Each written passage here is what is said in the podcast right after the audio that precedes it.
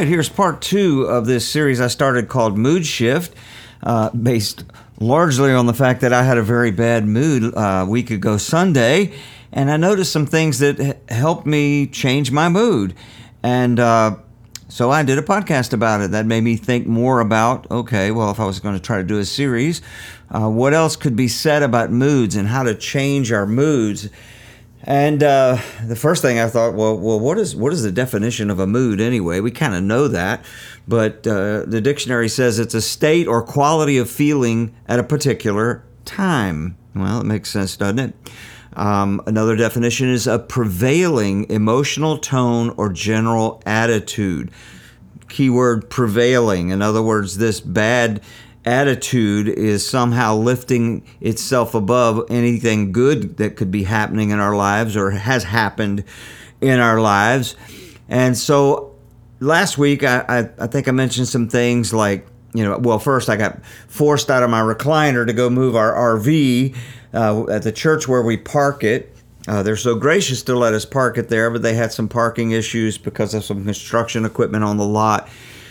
And they needed me to go move it and uh, i did that on sunday and then monday they called me again to move it again when i was i was just dead tired. But they forced me uh, to get active which is important in changing our mood by the way. Um, and then on the way to the church a little bit of self-talk a little bit of god talk. You know my ears hearing my lips uh, give thanks to God and proclaim, I'm going to have a great day in Jesus' name. This is the day that the Lord has made. That's really important. If you didn't listen to that uh, episode, I know a lot of, of what I say on all these podcasts. Um, is just reminders and my take on things. Uh, you you could probably add to it uh, other ideas, and and I'm just kind of reminding myself through a microphone and uh, some of you are listening to it. And we really appreciate you listening to the podcast. It's just something that we, well, I, it was going to be Susan and I, but nine times out of 10, uh, it's me um, doing this. And it's something that I felt uh, we could do to give back to our partners because Life on the Verge, we minister mostly to people that can't really give us much other than some valuable things. Don't get me wrong. I got I, I don't know if I mentioned it in the last podcast, but I got a painting, uh, drawing painting. I guess it was done with charcoal that an inmate did. It, phenomenal. I'm going to have it framed, uh, and I'm actually I think I think I'm going to give it to a particular donor uh, who's really really helped us along the way because this is a person that uh, really has everything, so to speak, is very very well off, and it's something that we could do to say, hey, you can't buy one of these. But my point is is that the inmates can't really do much. Um, you know, in giving to us. Every now and then we'll get a money order or something, or uh, from the Department of Corrections from an inmate that'll donate something. That always moves our hearts. Uh, but most of the people that send us to do what we do, we can't really give much back other than the satisfaction of knowing that you're helping us go do what Jesus said to do. Does that make sense? And so this podcast was kind of a response to say, well, you know, this is something I could do. I could share some you know, little revelations I've gotten along the way or things that I feel like the Lord is showing me. And this idea of, of mood is so important. You know, mood and attitude kind of go hand in hand because a bad mood can really spiral out of control and cause major problems at work, in your family, in your community, in your church, all based on a state or quality of feeling at a particular time, a prevailing emotional tone or general attitude, a bad one. Okay, so there's there's certain things that we can't uh, do much about that can create a bad mood. You know, things like the weather. We can't really control the weather. Um, maybe some of you have uh, clinical depression, or you know people that have clinical depression. Well, there's treatments and things for that. That's not what I'm talking about. Traumatic events. You know, we, we, we have things happen, terrible things happen in our lives around us um, that hit us really, really hard, and there's not much that we can do about the timing of a lot of those things. And so that's not what I'm talking about. I, we can choose, however, how we respond to those things. I'll talk about that in a moment too. But things that I can do something about, you know, things like, you know, getting a bad night's sleep. Now, I can do some practical things about that, that might generate better moods. Uh, doing things like checking your email first thing in the morning before reading the word, for example, or you know you can get bombed before you even leave for work. Uh, maybe the news, especially the opinionated pundits. Oh my gosh, you know, I, I've said that the news is. 1% news and 99% what the pundits have to say about it. I get so tired of that. It puts me in a bad mood if I watch too much news. I keep tabs on the news. I look at the headlines, but I don't watch too much of that running their mouths on TV about how they feel politically and all that. It just, you know, it it doesn't largely affect what I have to do today. And so, but that can put us in a bad mood. We can do so. I, I know I can do something about that.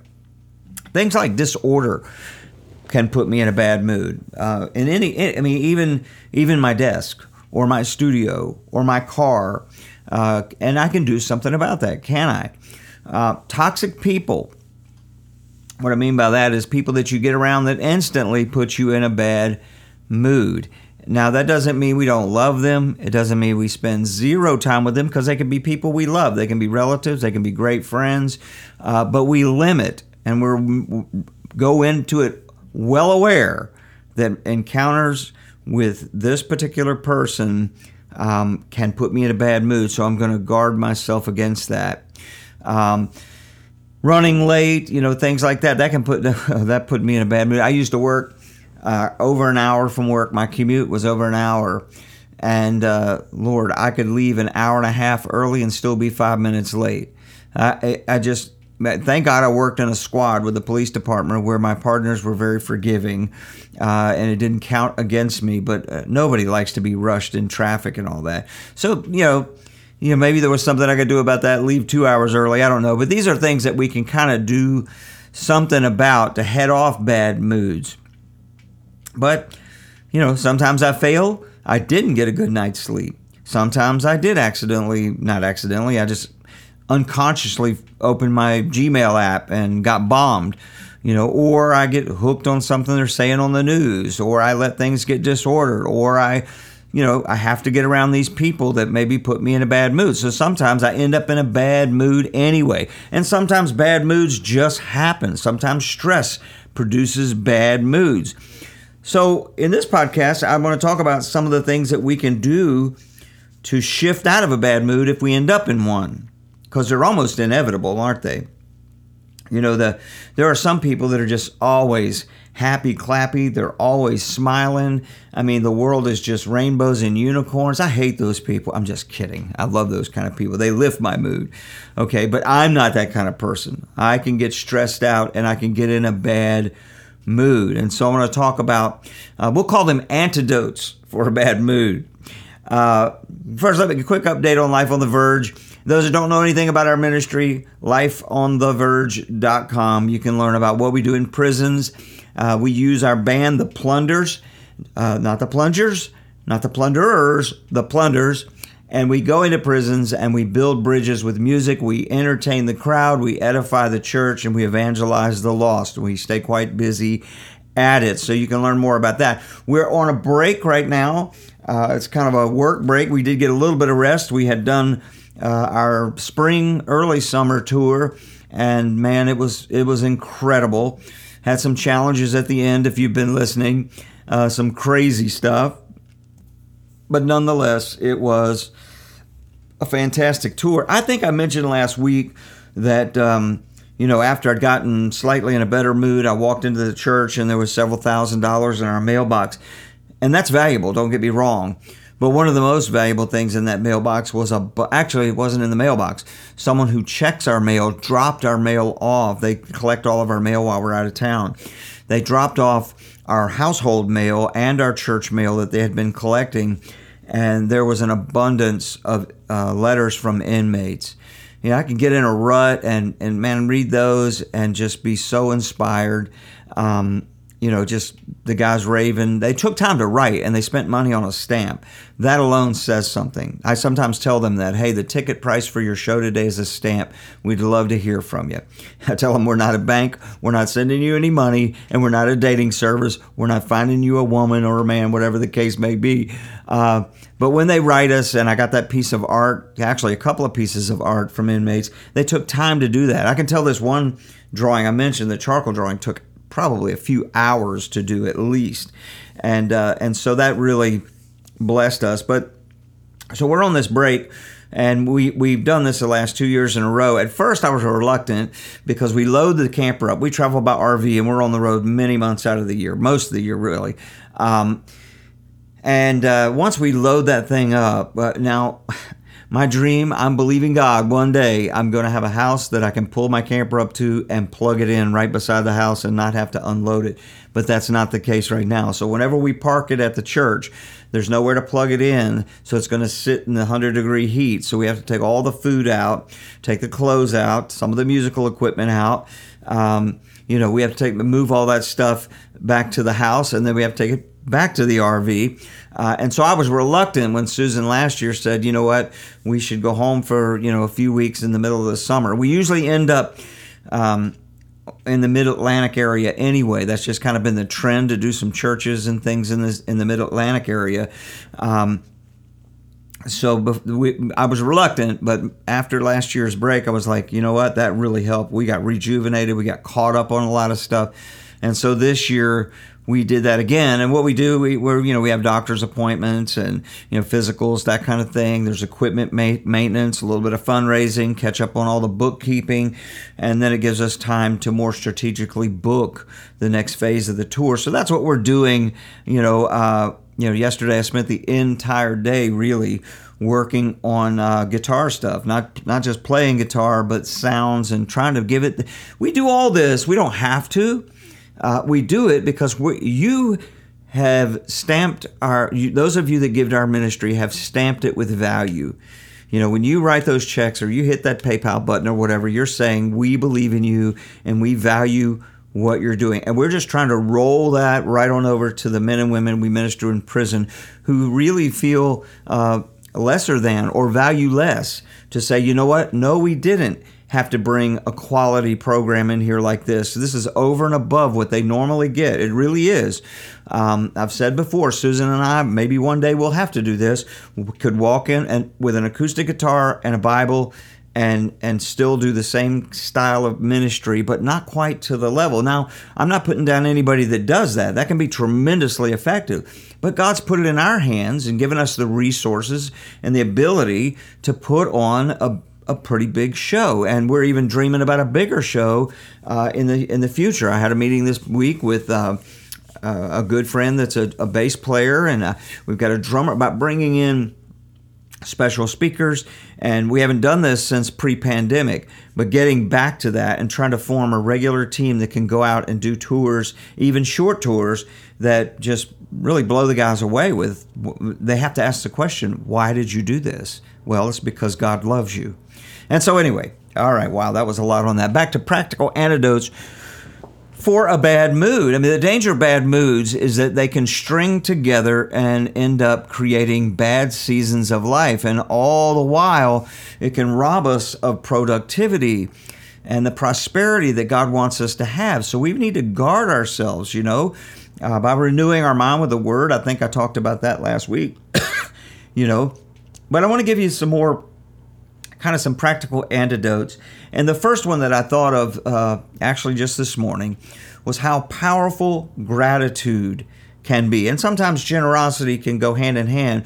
Generosity should be uh, an act of gratitude, that that's why we give, not because the Bible says we better. Paul said, uh, God loves a cheerful giver.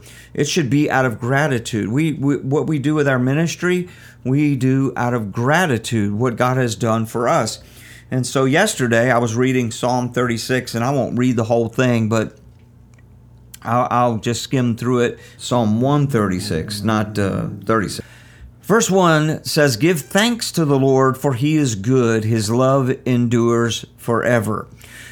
Now, uh, let me stop right there and say that this particular psalm was written in a way that maybe you've come from a liturgical setting where, you know, the the preacher or the priest says something and then the people echo something back. Well, that's exactly how the psalm was written.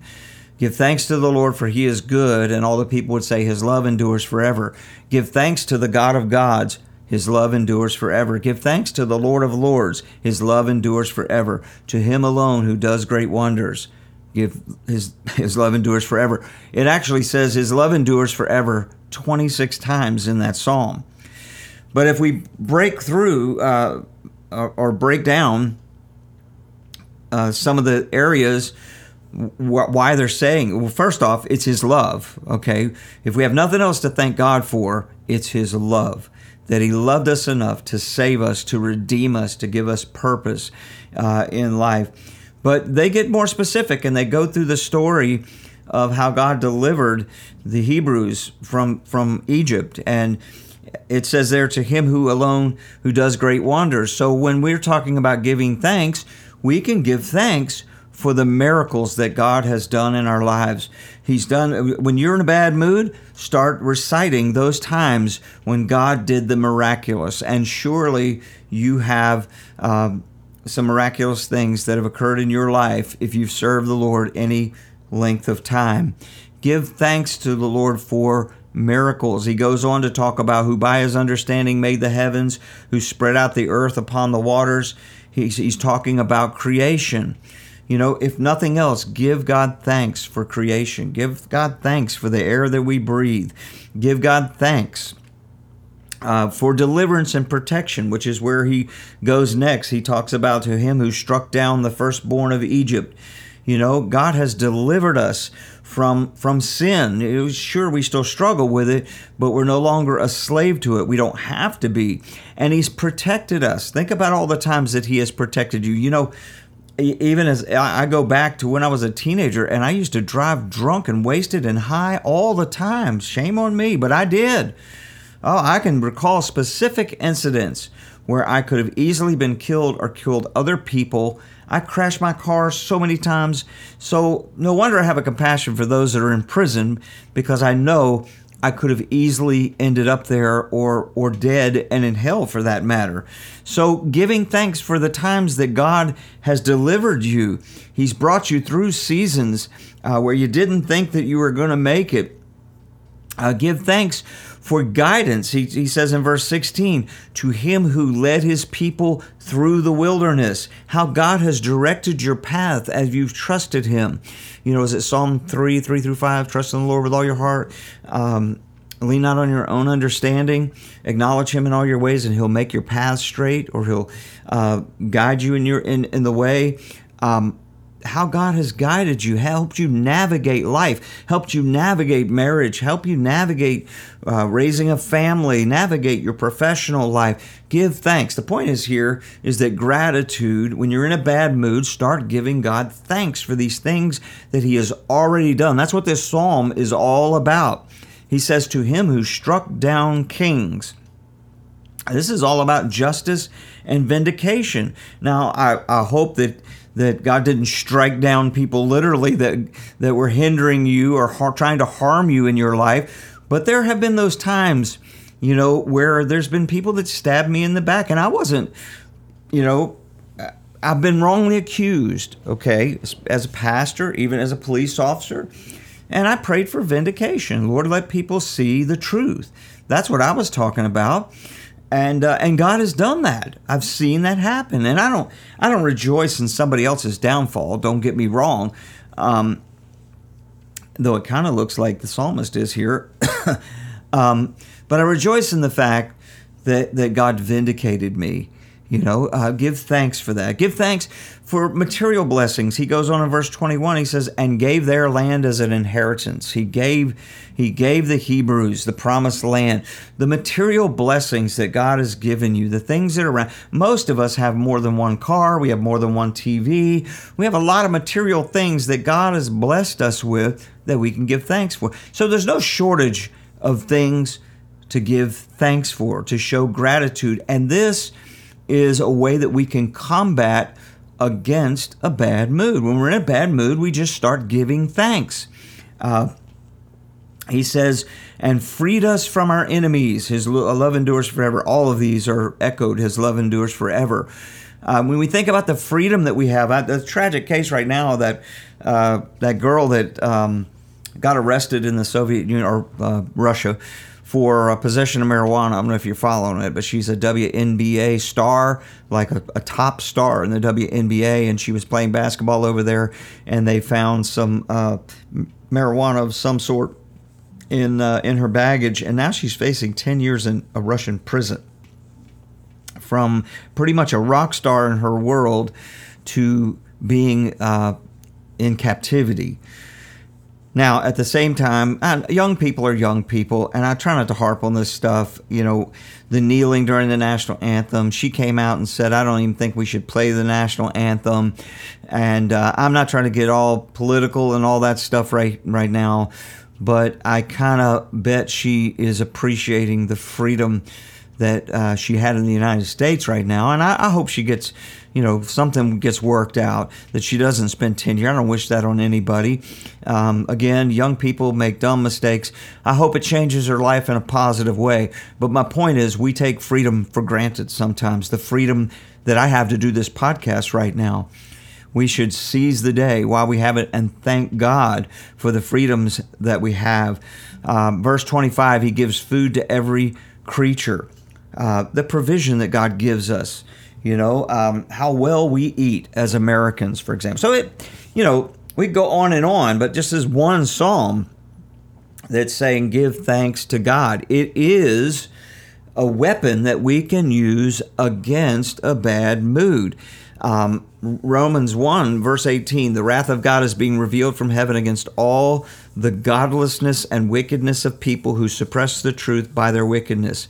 Okay, so that means it's not up to me to execute wrath on people. God is all it's already being revealed, okay, to those that suppress the truth by their wickedness.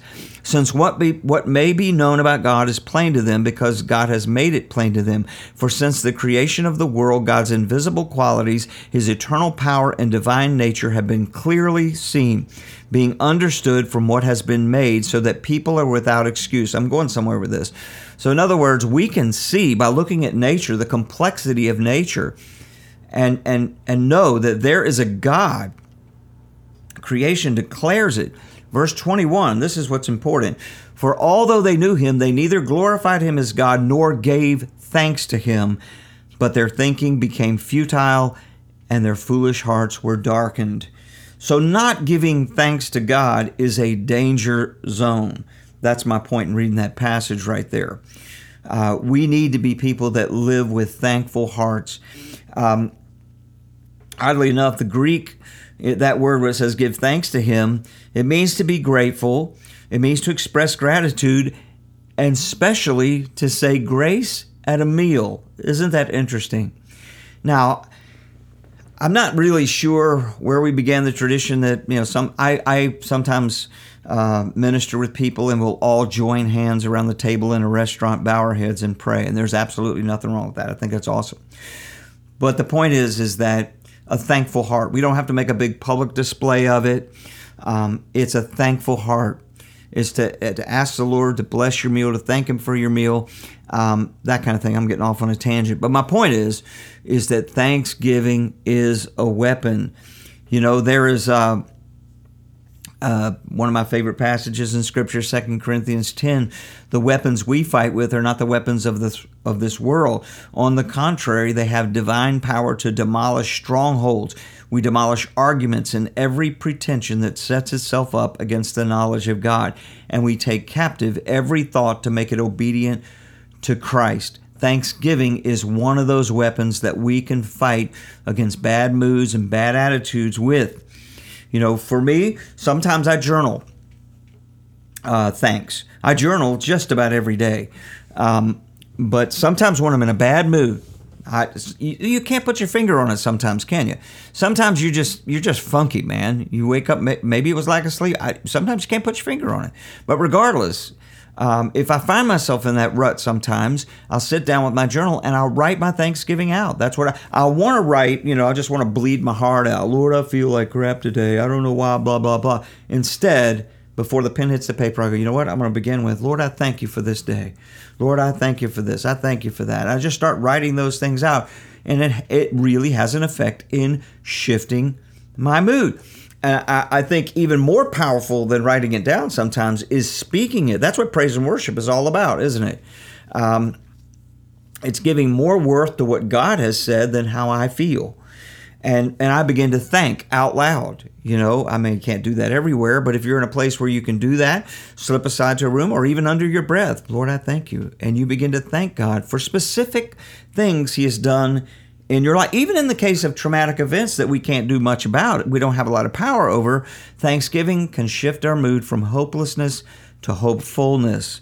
You know, a couple of, well, last summer, as a matter of fact, the last one uh, crossed the Rainbow Bridge, but we had the, the three amigos, um, our three uh, chihuahuas that were a big part of our story. They lived to be 16, 15, and 14. Um, and a lot, but over a lot of life transitions. They were with us when all of our kids were home. You know, still in school. Transitioned to that empty nest, and a couple of moves, a couple of professional moves. Um, they transitioned into life on the verge, living in a camper full time. They lived a lot of life and got a lot of travel. And one by one, they all died in the same year from congestive heart failure. And I couldn't do much about that. They were old dogs. It's bound to happen. Um, but when the last one died, and the thing that hurt the worst was that um, watching Susan hurt, and we had to be there. You know, when they took the needle to each one, like they were gasping for air, and watch them leave. And anybody, you, a lot of you probably gone through that. It's, it's traumatic. Didn't have a lot of control over that happening. Um, but what we could do is we could thank God for the years that we had with them, right? We could thank God that the third one, who was all by himself for several months, um, he died at home when we were on our break last year. We saw God's fingerprints on that. We were home and we were able, able to bury him. They were mom, dad, and son. They were all buried in the same place. We weren't on the road, had to take him to a vet somewhere in Florida to have him disposed of, that kind of thing. So we can always give thanks, even in the face of traumatic events. And that's a small one compared to losing a family member, someone close to you. Uh, Susan lost her mother several years ago, and it was tragic. It's hard losing your mom. And but God did a work in her heart the last few months of her life. She was always a pretty negative person. Um, really wouldn't wouldn't what you'd call. Uh, she wasn't a church going lady, but she believed in the Lord, and uh, she just didn't have a smile on her face very often. That kind of person. You could see the lines on her face from just really, I don't know. Just some people have that, you know. Uh, negative bent, and she had her her whole life. And uh, the last few months of her life, even though she was losing her hair and and you know she was leaving, she was going through cancer. Uh, the diagnosis was she was going to suffer a lot of pain. Well, she didn't. She didn't suffer the pain. She only took a half a pain pill through the whole thing. She died at home, and the last few months of her life, she was full of joy. She had a smile on her face. I knew she had made things right with Jesus. So there was something to give thanks for, even in the face of that traumatic event. Of course, that's kind of a side note. We're talking more about the day to day bad moods that we can do something about. You know, uh, in the face, you know, we sorrow, don't get me wrong, but the Bible tells us in First 1 Thessalonians 4 that we don't sorrow like the world does. We know that Jesus is going to bring back those believers who have died before us with him when he comes. So, anyway, again, side note. The point is, gratitude is a weapon we can use against bad moods. That's what praise and worship is all about, giving God more worth than my feelings. That's what thanksgiving is, and that takes faith. But God has given us that faith if we'll exercise it that even though I'm in a bad mood, traffic is terrible today, I got up late, I'm running late, I didn't get a good night's sleep, you know what? I still thank you, God. I thank you for this car. I, I thank you for my wife. I thank you for whatever. But use that weapon, it can shift your mood. All right. I hope you got something out of that, and uh, we'll have a couple more weapons or antidotes that we can use to to come against a bad mood. And it's it's so important because a bad mood can just throw me off course for an entire day and waste the potential of that day. And I, I hate when that happens. That actually what happens is it, it creates a wave of bad moods if we're not careful. We're in such a bad mood from having a bad day yesterday, it can actually begin to uh, grow exponentially. And we don't want that to happen. We want to cut these bad moods off and shift into a good mood, a right attitude, and be productive and prosperous for the glory of God. All right. Have a great day, and we'll be back at you next week. Keep us in prayer as we plot and plan. Pray that God opens the doors where we need to be this late summer and fall tour. Bless you.